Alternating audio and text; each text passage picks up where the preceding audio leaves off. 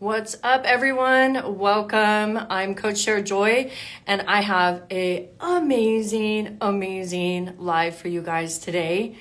So we are going to be talking all about what you have not been taught about gluten, gluten intolerance, and all the reasons why it seemed like it, over the past decade, everyone started reacting to gluten. It was just like kind of freaky how it was just this massive shift, right?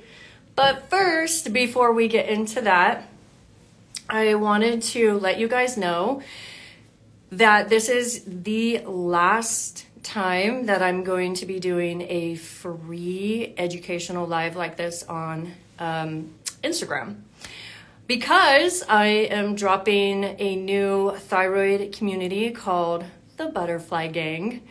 And I'm so freaking excited. It's going to be amazing. So, I'm going to be housing all of my guest speakers, all of my live podcast, and any future incredible videos um, such as this in my community.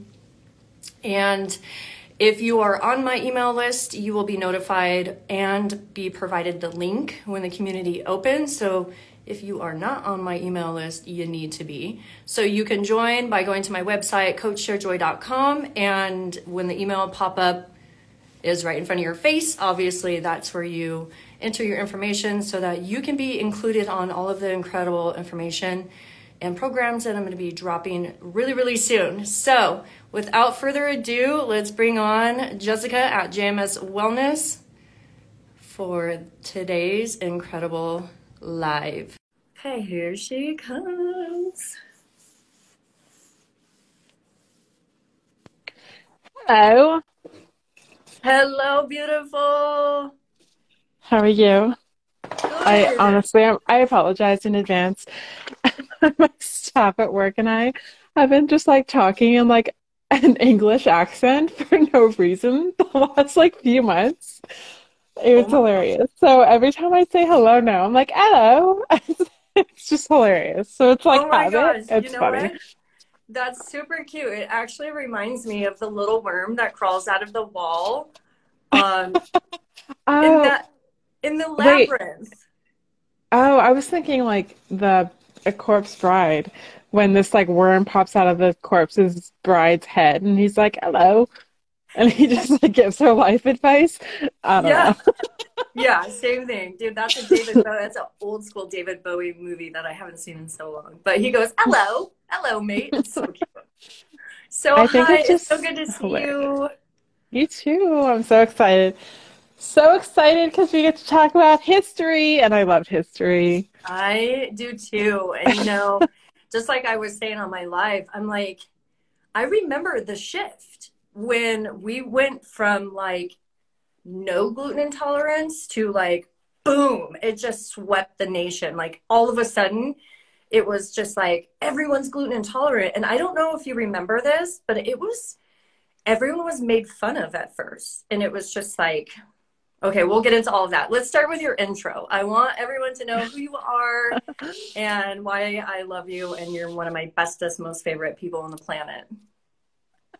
Um, okay, well, um, I guess my name is Jessica. I am obsessed with literally minerals and anything mineral related, which this whole conversation kind of dives a little bit into the surface of that, but it is all kind of related. But um, yeah, I just like nerding out. My mom had stage four cancer that she survived, and so I started studying the health food industry when I was like 15. So a lot of this is like the history of the food industry and like what has happened over the years and so on and so forth. So I've been doing this for quite a while, so to speak.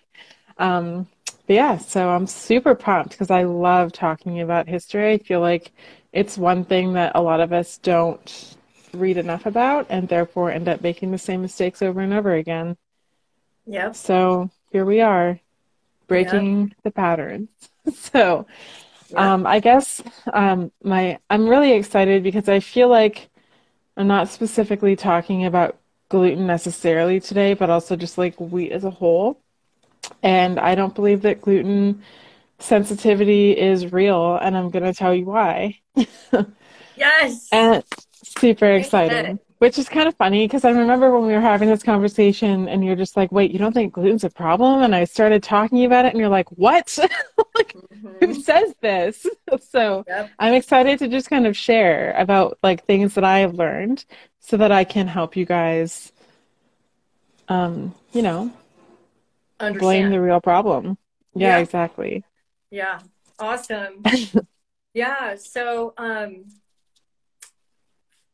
I, I'm so glad you're doing a history and um, I that because I'm with you on like we have to understand where things come from in the history of how we got to where we are, um, mm-hmm. and that's one of the things that I've done too with like, well, where did thyroid where did thyroid issues come from? Where did these infections come from and all these things? So I am like super pumped. So are we going to start with processing, uh, procedure, bromine? Where do you want to start? Um, I guess you should just start with like wheat as a whole, like in general, and how I guess like the traditional methods of creating and harvesting and so on and so forth, and also where bromide fits into this. Um, so, without further ado, here we go. um, so, brom. Okay, so traditionally, all throughout history, we have had a very long process when it comes to harvesting and growing and all that stuff when it comes to wheat. So humans haven't always eaten it, but whenever we did, it was it was and even any traditional place that you go to, any tribe that you talk to who still eat wheat, it's still like it is not uncommon. We have been eating it for quite a few, probably like a few thousand years. So it's not like we haven't been eating it. But the traditional ways of cooking grains in any culture is a very long process. like, because you have so many steps involved in the like harvesting, growing, all of that stuff. I don't know. I don't remember how hard it is to grow wheat. I don't think it's too hard, but I think there's also a lot of issues with, um, you know, it's kind of. I feel like it's kind of like a like a. You know, it's not the easiest to grow, but it's also kind of like a picky crop, so to speak. Like you can't have it too wet or too dry because it can ruin the whole thing. I don't even know. That's like beside the point. But I just know that the whole process is a very lengthy one and there's many steps involved with eating any kind of grain not just wheat but we're specifically talking about gluten. So a lot of people actually don't even know what gluten is which is hilarious. Do you know what it is? Please tell me you know what it is. Well i like that it has the word glue in it because that gives you a like visual um, of what like it's the substance that holds it together like in the cooking process. But it's i believe it's proteins if i'm correct. Am i not? Yes. Yes, yes. and you would not be um, you'd be amazed how many people don't know that. Gluten is a protein in wheat that makes it elasticity and has that yeah. gluey like texture. Yes. Like so thank goodness you know that I'd be like, I'm gonna steal your coach card until you learn that. but you're good. You're safe, Sarah. You got this. okay, so um, basically, so the whole process is very long, very lengthy. It always has been, even in like back like hundreds of years ago. A lot of the rich people would really use they would really be the only ones that would use white flour because it was such a process to make and it was very expensive because of all the aging that had to go into it and so on and so forth. Flour typically has this like off white color. It's not truly white like we know it today. So that was part of an aging process that would take that down. So they started adding all kinds of stuff to it to make it white. They used to add iodine to it, which was a dough conditioner that would help keep like it would help hold the the shape and so on and so forth of the flour once it's already made so that like it was it's just easier to like it wouldn't go flat basically. It would help with the gluten proteins and so on and so forth. But they started to get worried about having too much iodine so they started using bromide instead. Bromide if you're familiar with the halogen minerals any halogen mineral. Iodine is one of them. We need iodine for our thyroid. So, halogen minerals, which is what bromine is, will also affect the other halogen minerals in your body. So, for those who don't know what a halogen is, there's like chlorine, bromine, iodine. Um, I think I said fluoride, fluoride, bromide, iodine. There's like four or five, um, but they all affect the iodine in your body. So they started adding bromine as our bromine as an a dish a food additive to help keep this dough conditioner instead of using iodine essentially. They also started adding bleach to help make it more white because people liked the white texture. And it also made it a lot cheaper and it also cut down a lot on the whole process of creating flour, like white flour. That... Which was really like mm. not it wasn't the most available for everybody. Like it was it basically took flour from a high class item to item that anybody can use no matter if they're rich or poor. It cheapened it and shortened the process of the aging that they used to make. If you listen Sorry, to the history of every product that has become toxic to us, there's always that exact same thread of like, mm-hmm. oh, they started switching to the cheaper ingredients and then everyone, you know, started reacting. It's like, you know, the high, like cane sugar or whatever they used to use, like before high fructose corn syrup was like a thing, you know? Mm-hmm. And then, like, mm-hmm. look at how many people react to like generic medications instead of like regular name brands, you know? It's just always an issue. So it's mm-hmm. like, so in my head, when you said that they changed those two ingredients, I'm like, oh, well, there you go.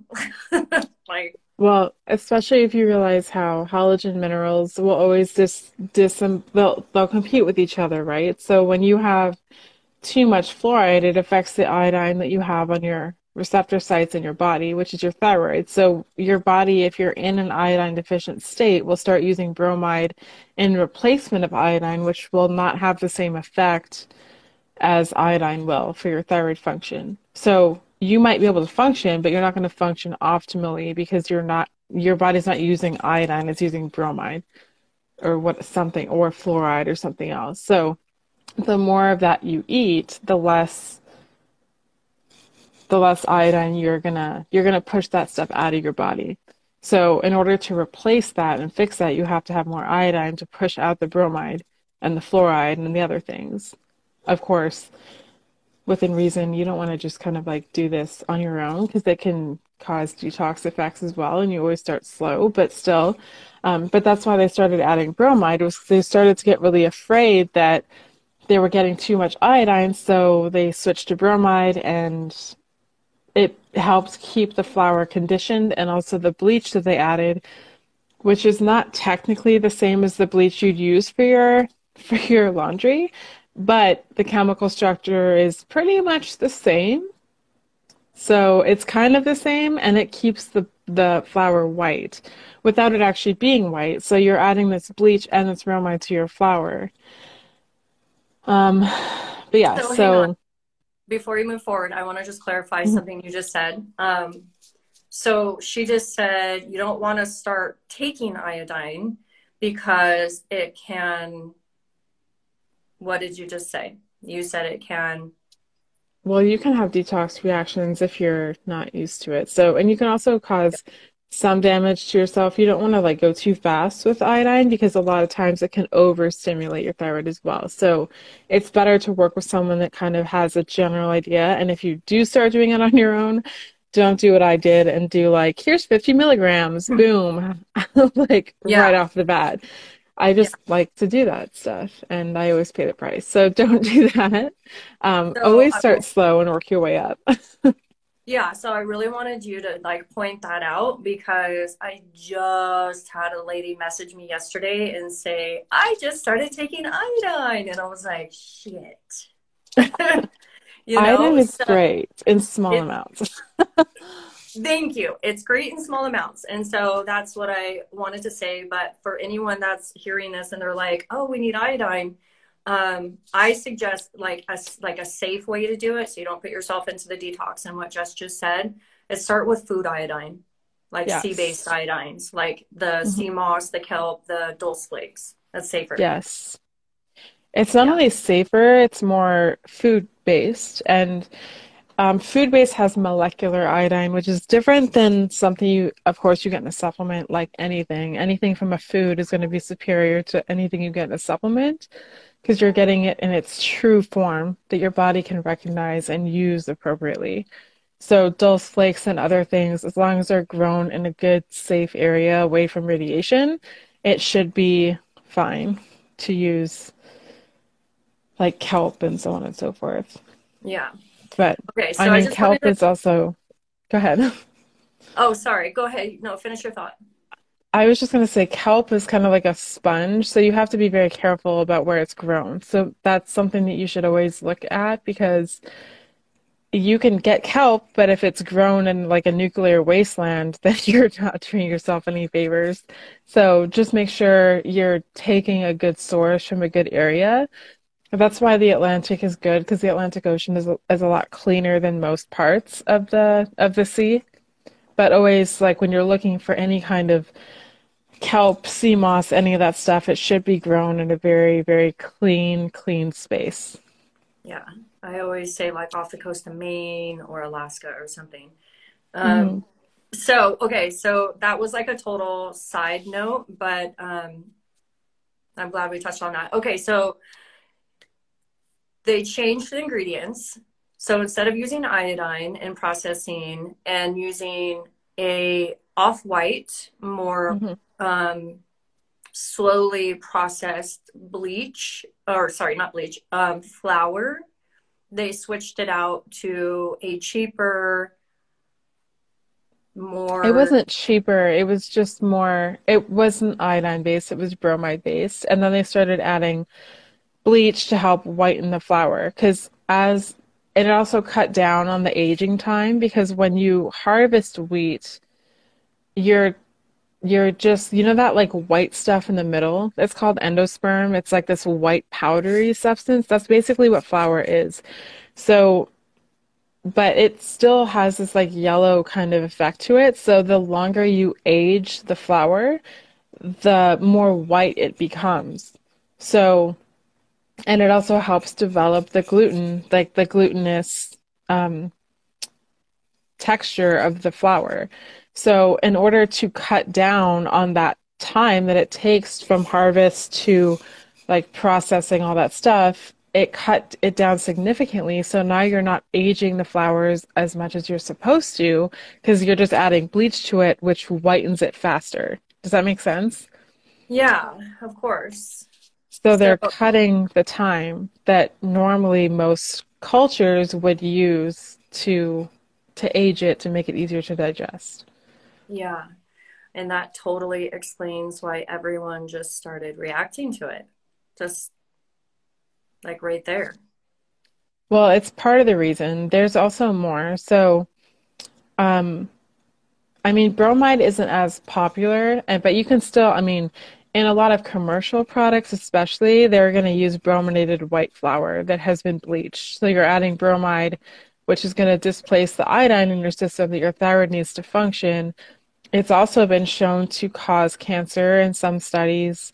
Um, and although bromide itself is not a banned food additive, it um, the FDA still does discourage its use, but it's not technically banned in the US. It is banned in other countries, though, for that reason.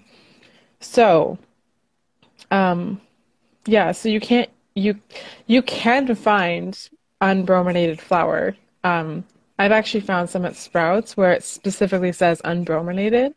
Um, and you can also buy flour from Italy and like European flour because it is banned over there, so they don't add it. And also just make sure you're definitely buying unbleached flour because the bleach is not helping your thyroid at all either. Like eating bleach in general, of whether it's safe or not, it's it's just not something you want in your body. Yeah, I'm Um, also like sitting here thinking like, what is this doing to our gut microbes? Like, yes. uh, Oh my gosh, yeah, you're like sterilizing the inside of your body. yeah, killing them all. Um, so the bromate and the bleach were added to flour to sh to cut the process of aging. Um, but that's not all. um, no. Then we have to go into the whole enriching process. So if you're familiar with how our food is made, any kind of um, processing as a whole, whether it's, I mean, with dairy, for example, um, we'll use pasteurization as an example of this. Um, I'm sure you talk to your to your clients about pasteurized food and how I always call it our dead food because you're basically yeah. taking a whole food, a whole perfectly whole food from nature, yeah. and either adulterating it or you know blasting it with radiation or you know, pasteurizing it, which kills pretty much all the nutrients, and then you're enriching it, which is basically re-adding the minerals that were lost because of processing. So for but bonus, but they're synthetic minerals. Yes, which... thank you very much. I yeah. was getting there. Yeah. Yes, they're not not only are they synthetic nutrients as a whole, they're not adding all of them back in. They're only adding like four or five they're synthetic, very cheaply made, but then on top of that, they're also not absorbable because they're not its true form. So, for example, when you have an orange, you're getting vitamin C and a vitamin C complex, but when you're adding ascorbic acid, that's not the same thing. Like you're, they call it vitamin C, but it's not vitamin C, it's ascorbic acid. Very different, does different things in the body, not the same effect, not, no bioflavonoids. It's all fake or not absorbed, or if it is absorbed, it causes like insane inflammation in the body, which is another issue when it comes to thyroid patients as a whole. Um, and so, as I'm like envisioning all of this, you know, this poor, already adulterated food, even being franken food more to the max. I've read a lot of things of how, you know, because we import a lot of our food um, of how during the importation process alone, they also radiate the food that's yes. coming through border checks just mm-hmm. to keep it, you know, decam contaminate or whatnot. And then I'm also sitting here thinking, oh, and then on top of all of that, they might get it, you know, bring it home from the grocery store and it's already had all that done to it. And then they might put it in the microwave, you know, to eat yes. it after that. And you're just like, oh no just yes. uh, um so and it, you're exactly right. They they pretty much put it under a whole in this whole thing of radiation. So it kind of like zaps them radiates them which can cause all kinds of DNA damage to the food. And then you eat that and then you get those. And it's not even like, okay, sure. You're like, sure. Like how big of a deal is it? You get like a tiny little bit of, but it's, it's those micro doses that are actually worse. Like if you think about um, antibiotics, as a whole antibiotics are they serve a purpose like there there's a time and a place that we need to have antibiotics i mean they they changed the course of medicine, to be honest. Like, without the discovery of antibiotics, allopathic medicine wouldn't really exist. And that's really what kind of separated allopathic from traditional medicine was that discovery. And so, yes, antibiotics can be very helpful, but I would rather have one course of antibiotics that were pretty strong when I needed it versus small micro doses over time. And that's why yes, it's not a lot of radiation at once, but it's small, tiny increments that build up in your system over time that is actually more dangerous than if you were to just get an x ray or do something else. You know, the x rays are not the problem. You're not getting it all the time, but you're getting those small, small microdoses of radiation from your food, from microwaves, from whatever it is, from your phone, from the earbuds that you use that are microwaving your brain. Like, all of these things add up over time. It's not just, um, it's not, it's something that you want to pay attention to. Like it's not something that you want to take lightly. Yes, it's just small, tiny amounts, but it will, it will cause damage to your system eventually, especially your DNA, which is important. Yeah, it's sort of important. just, just a little bit. Just a little bit. Um, um, so when it comes to nutrients, when it um, for wheat, um, the nutrients, most of the nutrients are in the bran and the germ, um, which are stripped away during the processing to make flour. And then we end up eating, even if we do end up eating the germ and the endosperm, or sorry, the germ and the bran, which is where all the nutrients are in the wheat, because it is a plant, it still has those oxalates, so it's still not really the most absorbable nutrients at all. Like you cannot really prepare any grain in an untraditional method that takes a long processing time without it having some kind of damage to your body because or it's going to have um, they're called anti-nutrients that help strip the minerals and vitamins from your body because that's what they're meant to do they're like little magnets so you have to I'm stressing this so much is that if you do eat grains, which is totally fine if you do, it has to be prepared correctly. So we haven't been doing that for a long time. We've already talked about how we pretty much cut the aging process of making the flour drastically, added a bunch of bromide, which affects your your iodine, and also um, bleach, which destroys everything. so, and now we have this raw product that we just make flour out of, which doesn't make any sense. So, again, in other European countries, traditionally they have always fermented any kind of dough to help break down those oxalates and basically pre digest it. It also um, prevents the anti nutrients from being able to have that pulling effect in your body. It makes it more absorbable. So, if you want to compare our bodies to cows, for example, cows, when they eat, they're eating grains, they're regurgitating those, those grains, they're eating them again, and then they have four stomachs to break down all of the fibers from the grains because they're obviously eating them raw. We can't do that because we don't have four stomachs and we're not going to regurgitate our food and then eat it again because that's disgusting. but, so um, we we just don't have that capability. So we have to pre-digest it by fermentating it, fermenting it, fermentating. I love that word. By fermenting it. So what that does is it helps to break down all the oxalates, all the anti-nutrients, all the fibers, all the stuff that is really hard for us to digest and also activates the nutrients in it. It makes it more bioavailable so that when we do eat it, it's it's we're actually going to absorb the nutrition from it. Um so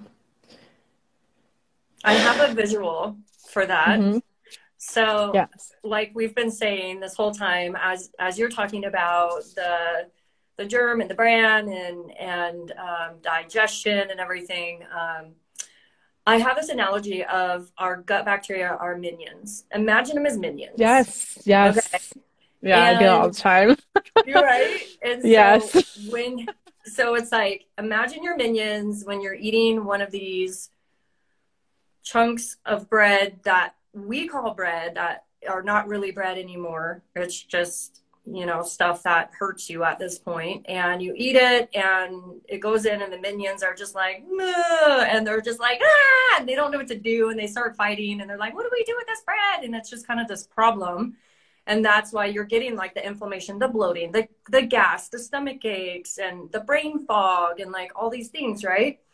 Versus like if you were to get a sprouted sprouted piece of bread that was properly grown processed and that goes in and your minions look at it and they're like yay! And like they're you know going to break it down and chunk it into pieces and then like push it mm-hmm. through your intestines and everyone has a happy party. Is that a pretty good visual? Yes. Yes. They're I always think of them as minions too. I actually think of them as just like your garden as a whole too. Like the microbes in your garden or the microbes in your gut. And they all play a huge role in everything. It, it's literally, that's why they literally call it your garden of life. It's literally your gut bacteria, which is just all these little bacteria that create who you are, your personality, your likes, your interests. everything about who you are is because of your gut health. That's why if you're a depressed, salty little bitch, you should work on your gut health because it will literally help you change your life. If you're a happy, happy person, it's probably because you have great gut health and amazing digestion. And we all deserve that. But it's it always goes back to it always goes back to what we're eating and how our gut integrity is. And and it's not gluten that is the problem with with this. We so if like going back to the beginning, we're looking at all of these, like every single step of the wheat process. So we have this wheat plant that we genetically modified, which is very different, very different than crossbreeding. And so many people get that mixed up. Crossbreeding is very different than a genetic modification. They can crossbreed different plants to make new types of wheat. And that's like they've done that for a long time to help with biodiversity. And that's fine. That's different than taking the DNA of a fish and injecting it into a wheat plant. That's like taking a cat and a dog and making a whole new species of something that is clearly not going to be fertile because it's not natural. And so you're you're you have this like random genetic modification of something that's creepy and disgusting and and not normal. Mm-hmm. And then it's it's done this so that it can withstand heavy dousing of pesticides multiple times over its growth cycle. And its harvest. Mm-hmm. Sorry, and thank you for pointing that out about the difference between crossbreeding and genetically engineered because I've I've literally seen people trying to use the crossbreeding as their debate platform for like genetically modified is fine, yes. and I'm like, yes, what? this is not it's even not. the same. Like it's a freaking franken food and so they and from what i've learned is they actually literally build from in the lab they they put the roundup Street into the seed that they actually build before they package the seed and give it to the farmer and then continue to douse it with more pesticides and herbicides yes yes essentially it's it's like the people that use crossbreeding and genetic modification are so wrong and they're trying to make it seem like they've been doing it for years. Genetic modification has only been around for like maybe 30 years ish, mm-hmm. not very long, not not very long. But of course, you can genetically modify with crossbreeding, but you're doing it in a natural way. You're not doing it in a in a lab. you're doing it IRL in real life. You're doing it in real life. like, yeah, it's like the way we always have. Yeah, it's like you're literally taking pieces of a plant and combining them versus like here's a syringe and yes. here's you know like I'm gonna put it in an incubator. Yeah. Yes. Mm-hmm. Mm-hmm. Exactly. So we take all these, we take the sweet, we genetically modify it in a lab. We douse it with pesticides multiple times. We harvest it. We process it take out all of the artificial nut- or we take out all the natural nutrients, re-add some artificial ones, add bleach and bromide. We skip the fermentation and then we blame gluten as to why we're sick. Can you like can we just like think about this whole process for a second? And and just like let's just use some common sense. Like what the fuck? I'm sorry. I just I like let's it's just like critical thinking skills here. it's not gluten that makes us sick. And I feel like gluten is is blamed because it's easier to be like, "Oh yeah, it's just gluten. We'll just use it as a scapegoat and blame a protein in wheat as opposed to all this other shit that we allow in our food system." And this and then why people tell wonder- us that we're crazy. for the people that question it. and then okay, so that's the typical narcissist approach to the corrupt mm-hmm. systems to be. It's like they always want to blame it back on you and say you have freaking faulty genes or whatnot. But I mean, yes. it's like with that entire breakdown you just said, it's like, and then you wonder why people's bodies are just like freaking out to this and they get sick and they have all these symptoms.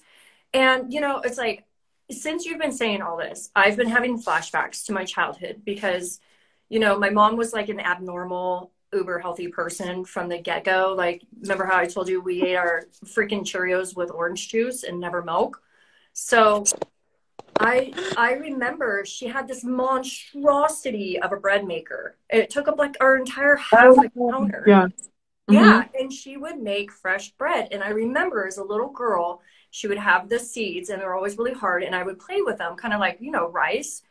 And um, she would dump these seeds, these wheat seeds, into the top, and it would grind them, and it would smell so good. Oh, that smells so And good. this like beautiful off-white, kind of like brown speckled flour would come out.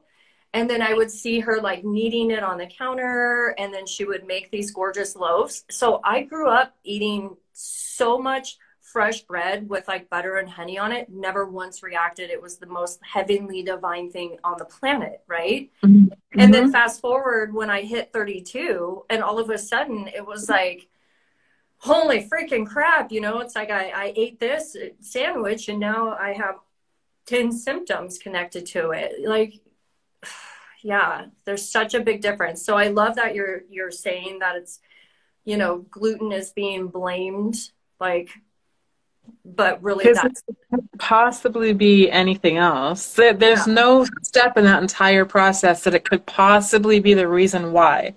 There's no mm-hmm. reason that bromide couldn't possibly be the, the issue or or the genetic modification couldn't be the issue or maybe just skipping the process of aging the flour isn't the issue. Like maybe like maybe skipping the fermentation. I just feel like if if it was truly, truly, truly gluten that was the problem, then you would not be able to go to a European country and eat the bread there. They have just as much gluten in their bread, Yep. and they still make it the old traditional way, and nobody reacts to the bread over there. But over here, it's a it's a problem. But it's not. It's it's gluten. It's for sure gluten. Don't you ever ever ask any questions. It's like you guys. I don't know. I'm not. It's really hard to not be a conspiracy theorist in this industry. Yes. Swear to God. But I just like if you are not allowed to ask questions about what's going on and and just see you know how our system is set up and how these people make so much money off of us. And of course the first thing that they try to do is oh it's your thyroid you're faulty. Let's just take your thyroid out and then make you a patient for the rest of your life. They make so much money on thyroid patients because the second you take your thyroid out, you're literally susceptible to all kinds, all kinds of issues. Yes, all kinds, like metabolism, weight gain, um, antidepressants. Like it's just um, a cash cow. Why would they not want to take your thyroid out? Yeah. And of course, they're going to try and make you sick to do it. It's it's disgusting. But this entire process needs to be talked about more often because it's it's just not. And I'm really really tired of seeing all these stupid health coaches. Excuse my language. I I like health coaches. I think they're doing a great job of what they're doing, but I'm really tired of people telling telling us that we just have to cut these foods out of our diet. Oh, we just cut it out. Just cut it out. Oh, you're allergic to that? Just cut it out. What do we eat? like, for real, you cannot just keep cutting food out of your system all the time. You have to figure out why you're reacting to these things. Why are we sick? Why? I can't just keep cutting gluten out and then cut this out and cut that out. And I talk to so many people, as you do, as you do too, is at what point do you just give up because you can't eat anything because it's all toxic for you, all of it. And of course, you don't want to like, you don't want to fear food, but if you react to everything that you're eating, it's not fair. You can't just keep cutting out. We have to have a conversation about what is going on in our food system so that we can actually start feeling better and start putting the pressure on the right places instead of just, oh, we'll just cut gluten out. It's not the gluten. Let's talk about the things that actually are happening in our food system. And this is why we we're just going to keep, this whole thing is just going to keep happening. Yeah. And this is why you and me, we need to have whoever wants to volunteer their time to help us make some documentaries, please DM us. So, Um, yeah, just no. so fired up. I just it dis- I just despise the people that keep telling me to cut things out. It was one of the reasons why I just stopped trusting the entire industry for a while because it was like we can't this is not sustainable. It's not sustainable. We have to talk about things that you know, our preparation of our food that we don't do anymore. Like even even if you genetically modify it and all that other stuff, maybe if we just prepare it correctly, maybe that will help significantly in the way that we digest it. Like maybe just fermenting things again will be helpful. Maybe we can still survive with genetically modifying and and whatever it is, but we need to figure out a way to like not be destroyed by all these terrible things in our food supply. So those women that are that do significantly react to eating, you know, regular bread or regular noodles or re- pizza, you know, any sort of a dough-based product that has all this stuff in it. Um, what, you know, if they don't cut it out, then they feel like crap, you know. So so what do we do for the meantime? For the meantime, yes, I agree with you. It's like we need to fix this shit like now because this isn't cool and they're just like destroying everyone. But in the meantime, it's like we don't really have a choice but to, you know, to replace, especially if you're reacting, right? Like think about the, mm-hmm. like I think about the women with severe celiac. They get sick as fuck if they even look. Yeah. Them, well, you know? Yeah, and celiac is very different too. Like I'm talking, I mean, celiac, you literally cannot eat gluten; it will destroy you. Yeah, it's not obviously worth it, um, because it is the gluten that is causing the issue. But you kind of have to wonder how celiac just kind of blew up yeah. the last couple of years too. Like, yeah. I mean, nobody has celiac disease like 20 years ago. Now, like the entire world and their dog has it. So, mm-hmm. again, we have to ask the right questions and start asking, you know, what was your diet like and lifestyle like before that? Is it stress related? What other factors are involved here? And I'm not obviously a doctor, so I'm not going to sit here and say, like, yeah, just eat gluten, it's fine. I'm a, like, listen to your body. Um, but I'm talking more so about the people that are told that they won't get well if they don't cut out gluten and it's not the gluten and I don't care how many studies are done, like on on gluten specifically, I think that they're missing a huge part of the entire conversation. Um, so but there... the people that just avoid it, yeah, they might feel better, but are they feeling better because they're avoiding gluten? Or are they feeling better because they're avoiding the entire process of us not making and preparing everything correctly? Probably because if they can still go to Italy and eat the flour and eat the bread and eat the whatever, it's not gluten. Yeah, it's something else. Yeah, so I mean, all you hear about Italy is they live on freaking pizza and noodles. It's like and bread, bread, yeah. cookies. Mm-hmm. You know, it's just like their whole life revolves around wheat. You know, and they're fine. So, okay, so let's talk about if it's not the gluten and if they want to keep gluten in their life or bring it back in what's the best way to go about preparing it? Or like maybe some products like do you have any maybe products or brands in mind that could be helpful or? So i don't really i don't think i don't really necessarily tell people to give up gluten unless they absolutely feel so much better when they don't eat it.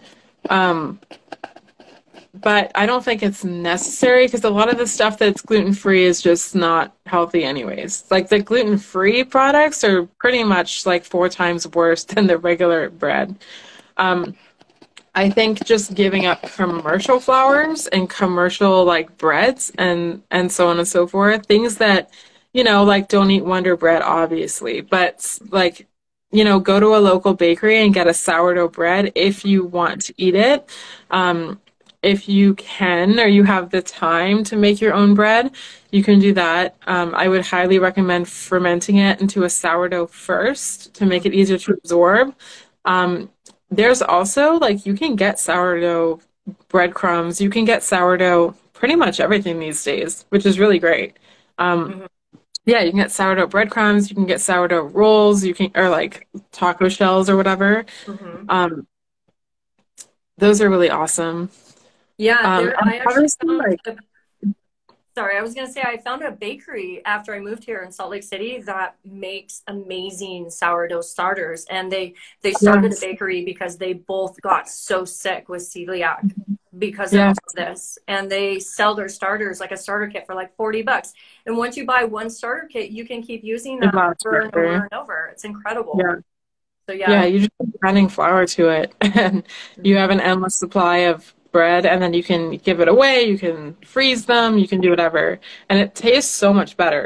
Um, obviously using like not using bleached flour is ideal. Using organic flour, um, unenriched flour is helpful because that can ha- they. I know they add iron to a lot of um, flour, so the iron that they're adding is like an iron oxide, and iron oxide is very inflammatory. It just sits in your gut and rusts.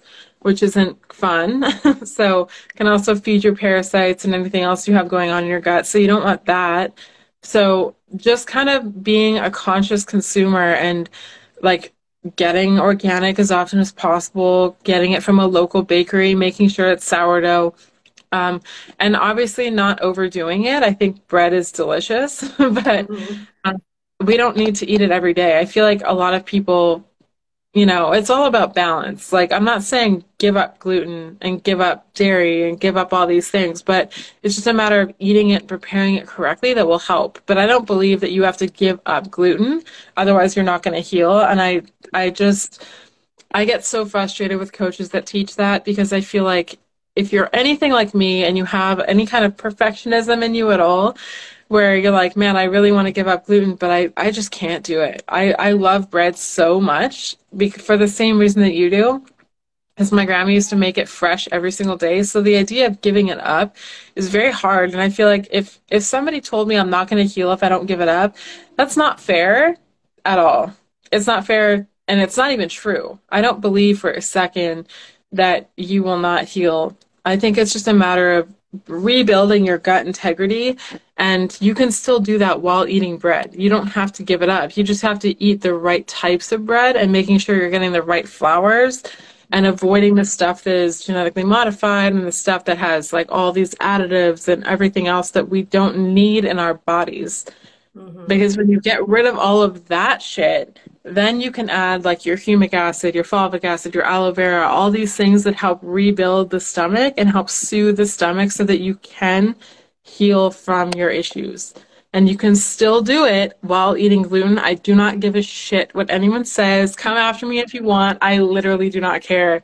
We can heal and still eat flour. Yeah. From a good, source, of course. Yeah. Yeah, absolutely. I mean, if you really look at the the underlying causes of why everyone's sick, it's like gluten is a very small factor in that. You know, it goes in mm-hmm. it's it's much deeper than just gluten anyways, so I definitely agree with that. And um, I love that you talked about healing your stomach because you know my story like a lot of the reason why I was reacting to so many things was because my stomach was out of balance and my minerals and it was just like my actual stomach wasn't working properly. And mm-hmm. once I just started fixing that, like realized that through the hair tissue mineral analysis with you and then started repairing it, it was like, oh wow, I can eat again, you know? So mm-hmm. I think that also is a lot of the misunderstanding with with people's intolerances that mm-hmm. I point out all the time. It's like, are you really intolerant? Are you just lacking certain things and you just need to, like you said, rebuild your your your body? Mm-hmm. You know? So that that's that is a conversation that I also find highly important within this as well. Yes. I think it's also like you there might be a moment like a couple months or whatever, 2 or 3 months where you might want to avoid it just just to kind of give your gut a break um, and then kind of rebuild a little bit, and then you can int- you can reintroduce it, just like any kind of Hmm. any kind of diet where you you're doing an elimination diet. You're you're supposed to re-add them just to see how you're reacting to it. And of course, everyone is so different. That's why, I mean, this is not a one size fits all approach. If this doesn't apply to you because you're celiac or you genuinely have a really bad time with gluten, that's realistic and invalid and you should definitely avoid it if you don't feel good on it. But the vast majority of people that are doing it are not doing it because of health reasons really or they think they are but it's not actually helping them. It's yeah. not truly the problem. Yeah and that's why i will forever harp on my food and symptom tracking system because it's like people, you know, a lot of times people don't know really they don't know what they're reacting to. They just are like i know mm-hmm. something's happening. And it's like well let's like you said let's try to figure out what it's from you know? So it's like just just a one week journal one week journal of i ate this and this occurred. Yeah. that is the most empowering thing you will ever find. And i've had a lot of women where it's the dairy it's not the gluten and they thought it was the gluten or it's yeah. like they like you said or it was they're living on super highly processed foods and when they just simply mm-hmm. recognize that they need to eat more fruits or vegetables or salads instead they start feeling better mm-hmm. you know it's yeah. there's yeah like you said it's not a one size fits all approach and that's why like tracking your own body for just seven days will will change your life yeah yeah that's very true which is actually really easy to do. You don't even have to work with a coach for that, but it's just being conscious about what you're feeling, especially after how you're eating. Um, and especially giving yourself a break in between too, like give yourself a couple weeks where you're just eating a very basic diet. Um, but honestly, like rebuilding the gut isn't too difficult to do. It does take time and consistency and like love, and that's the hardest part for a lot of people. Also, stress plays a huge role, which is really difficult, especially, you know, especially in this society today. Everything is so expensive, and I feel like a lot of people are under a lot of stress. And so that doesn't help with gut either. So there's so many things that are involved with healing the gut, but it's not hard to do. It just it's just consistency, you know. Yeah. But like paying attention said. to how you feel is a huge part of that. Oh my gosh, huge. And I cannot even tell you how many women are so out of touch with themselves. And that's a big part mm-hmm. of the symptoms and the illness is they don't even know who they are. And yeah. like just two days ago, um, I did a we uh, I did like a, a like an end of our time together video testimonial with one of my clients and I asked, you know, just in the basic questions of like, what did you get from this program with me? And she's like, I feel like I know who I am. And I feel like I'm in touch with myself. And it's like, that's so awesome. That's, that's like, like, the best part. Yeah, yeah. That's priceless, you know? That's so truly magical for sure. Especially yeah. for, especially for like, I feel like it's so important for women to be because we're so intuitive naturally. And if we're not in touch with ourselves, then we miss a lot of those you know, or we second guess ourselves when we know, like, we know the truth. We can feel it. We're such magical things. And when we're not feeling well, we're not able to really have that connection. We're not, yeah, we're, and not just with our connection to ourselves, but other people too. We just kind of become zombies of who we were almost. And we lose our spark and our fire and our, our shine and all the things that we want to do. And that's not, women deserve so much better and i mean that in a very feminist kind of way too. Like we we truly are such important our role in this earth is very important and when we're not feeling well the entire balance of the earth goes just not okay. We need to feel good so that we can you know live our role and do our do the things that we need to do to make the world a better place. 100% i love that. I I think we both agree that women are the foundation of everything. We are the foundation of our families, of our towns, our cities, um, the world, really. And um, yeah, we got to have this conversation more and try to get something something done um, about the food processing and all of these uh, toxic ingredients and just this toxic whole situation that's um, just making everyone sick or not feel good or you know everything and depleting our nutrients and pushing our good minerals out and ugh, just everything you said it's just so question is just popped in my head you know the new regenerative farming do you think yes. do you think that yes. maybe they're going to be a part of the answer Oh my God, yes. Regenerative agriculture is like the only way. It's it's honestly, in my opinion, the only way forward. Um, and I felt like that for a long time because it's not when they say regenerative agriculture, what they really mean is traditional agriculture yes. of how we used to do it. That's how we used to farm. They used to have cover crops where you know, you give the soil time to just chill and, yep. and grow some flowers and just like rest, just like we're supposed to. And then, you know, you're not replanting everything in the same, you're not monocropping. You're not like when you create, um, a regenerative farm, you're letting the ecosystem of the entire world work synergistically together. And then you reap the benefits of all the nutrients from that soil, from the food, and so on. I truly believe that regenerative agriculture is going to be the only way that we will ever survive as a species. If we if we don't do it, I don't think humanity is going to live very much longer. But it makes me very happy to see that so many people have been like, I mean, it's it's a lot of work. Regenerative farming is. I mean, the best part is though, it's it's it's expensive to get running, but once it is running, the farmers make so much money. And if you're a farmer, as far as I'm concerned, you deserve more money than the presidency because you're feeding the world. And and not only that, but you're create like the the amount of food that you get, the the amount of crops that you get from that is so much more than any kind of genetically modified crap. Um, farmers are not in this constant debt cycle because they don't have to buy pesticides and seeds every year. They can save their seeds. They can. It it, it creates like true freedom in farming, and yeah. I like Gaia's farm does it. Herb Pharm does it. There's a lot of there's a lot of farms that are starting to switch over.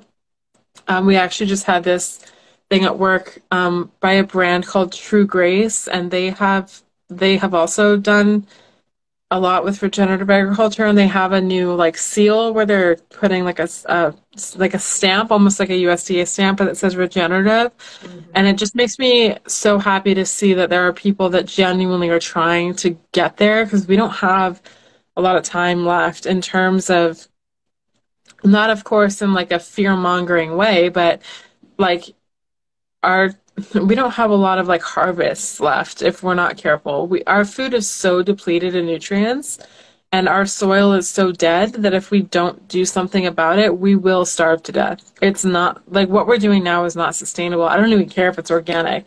You cannot monocrop. That's this is how we have farmed for so long. It's how the Native Americans farmed. It's how they knew how to do it. it it's literally their method of farming that is what we kind of need to do. Yeah. These these people are very very wise. Like we need to listen to them. Yeah, and I didn't take that as fear mongering at all because you're right. Like if we don't do something, we we already are a nation of absolutely malnourished people and that is mm-hmm. one of the main factors of why everyone is also getting sick. And mm-hmm. so just just like you said with the taking it back you know back back to the old school shit you know and and let the soil regenerate and you know let the natural minerals come come back into the soil and then replant i mean shit mm-hmm. it even talks about this this the soil cycle in the um freaking Bible. Holy shit, I've never had this done for me, but I'm getting censored. And Instagram just told me we have one minute and 45 seconds left of talking. No, we only have an hour. It does oh. that. What? They have a new Yeah, live. We can only do a live hour, but we can do part two some other time, or we can do it right now. I'm free, whatever you want. We've done 90 minute lives in the past, though, and that I never happened. Yeah, this has never happened to me. we can just do part two. It's cool. Damn you, Instagram. All right. Yeah. Well, thank you for like you're always such a breath of fresh air, Jess. I just absolutely love you, and thank you for bringing your bombs. Your if you guys just joined or mm-hmm. if you didn't hear this, you have to go to the beginning and listen to this. Jessica just broke it down on everything you have never heard before of why we're all reacting to gluten for real and how gluten is like not really the issue. Trust me, rewind it and listen. So I love you, Jess. Do you want to let everyone know where they can hook up with you? Uh, probably just my website because that's the best way right now. Uh, jmswellness.com jmswellness.com and I'll tag her out in the post when I um, post this, you guys. She's at JMS Wellness on Instagram as well. All right. I love you. Have a good rest of your day, and I'll talk to you soon. Okay, bye. Bye. I mean, wow. Wasn't that episode so good, you guys? Thank you all for listening. I really appreciate it. And if you haven't already, please go and subscribe. This way, you can leave me your thoughts about this episode in the comment section or what your favorite takeaway was. And guess what? If you're using the Spotify app, you can send me a voice message too. That would seriously make my day. If you'd like to see this episode live, you can catch the replay on my YouTube page, which is Coach Sarah Joy. And if you haven't already, come hang out with me on Instagram. You can see all my latest stories, program drops, and educational reels. My IG handle is at coach.sarah.joy. But wait, before you go, I want to invite any women who are battling a thyroid condition to join me in an episode to share your thyroid journey. After all, this podcast is for us to share your unique thyroid stories with each other in order to combat the feelings of isolation, anxiety, and loneliness that we all experience with thyroid illnesses. So if you're feeling called, please DM me on Instagram or email me at coach sarah joy number one at gmail.com and i will also post that in the show notes below. Thanks again you guys and i'm sending you all so much healing love and light. Take care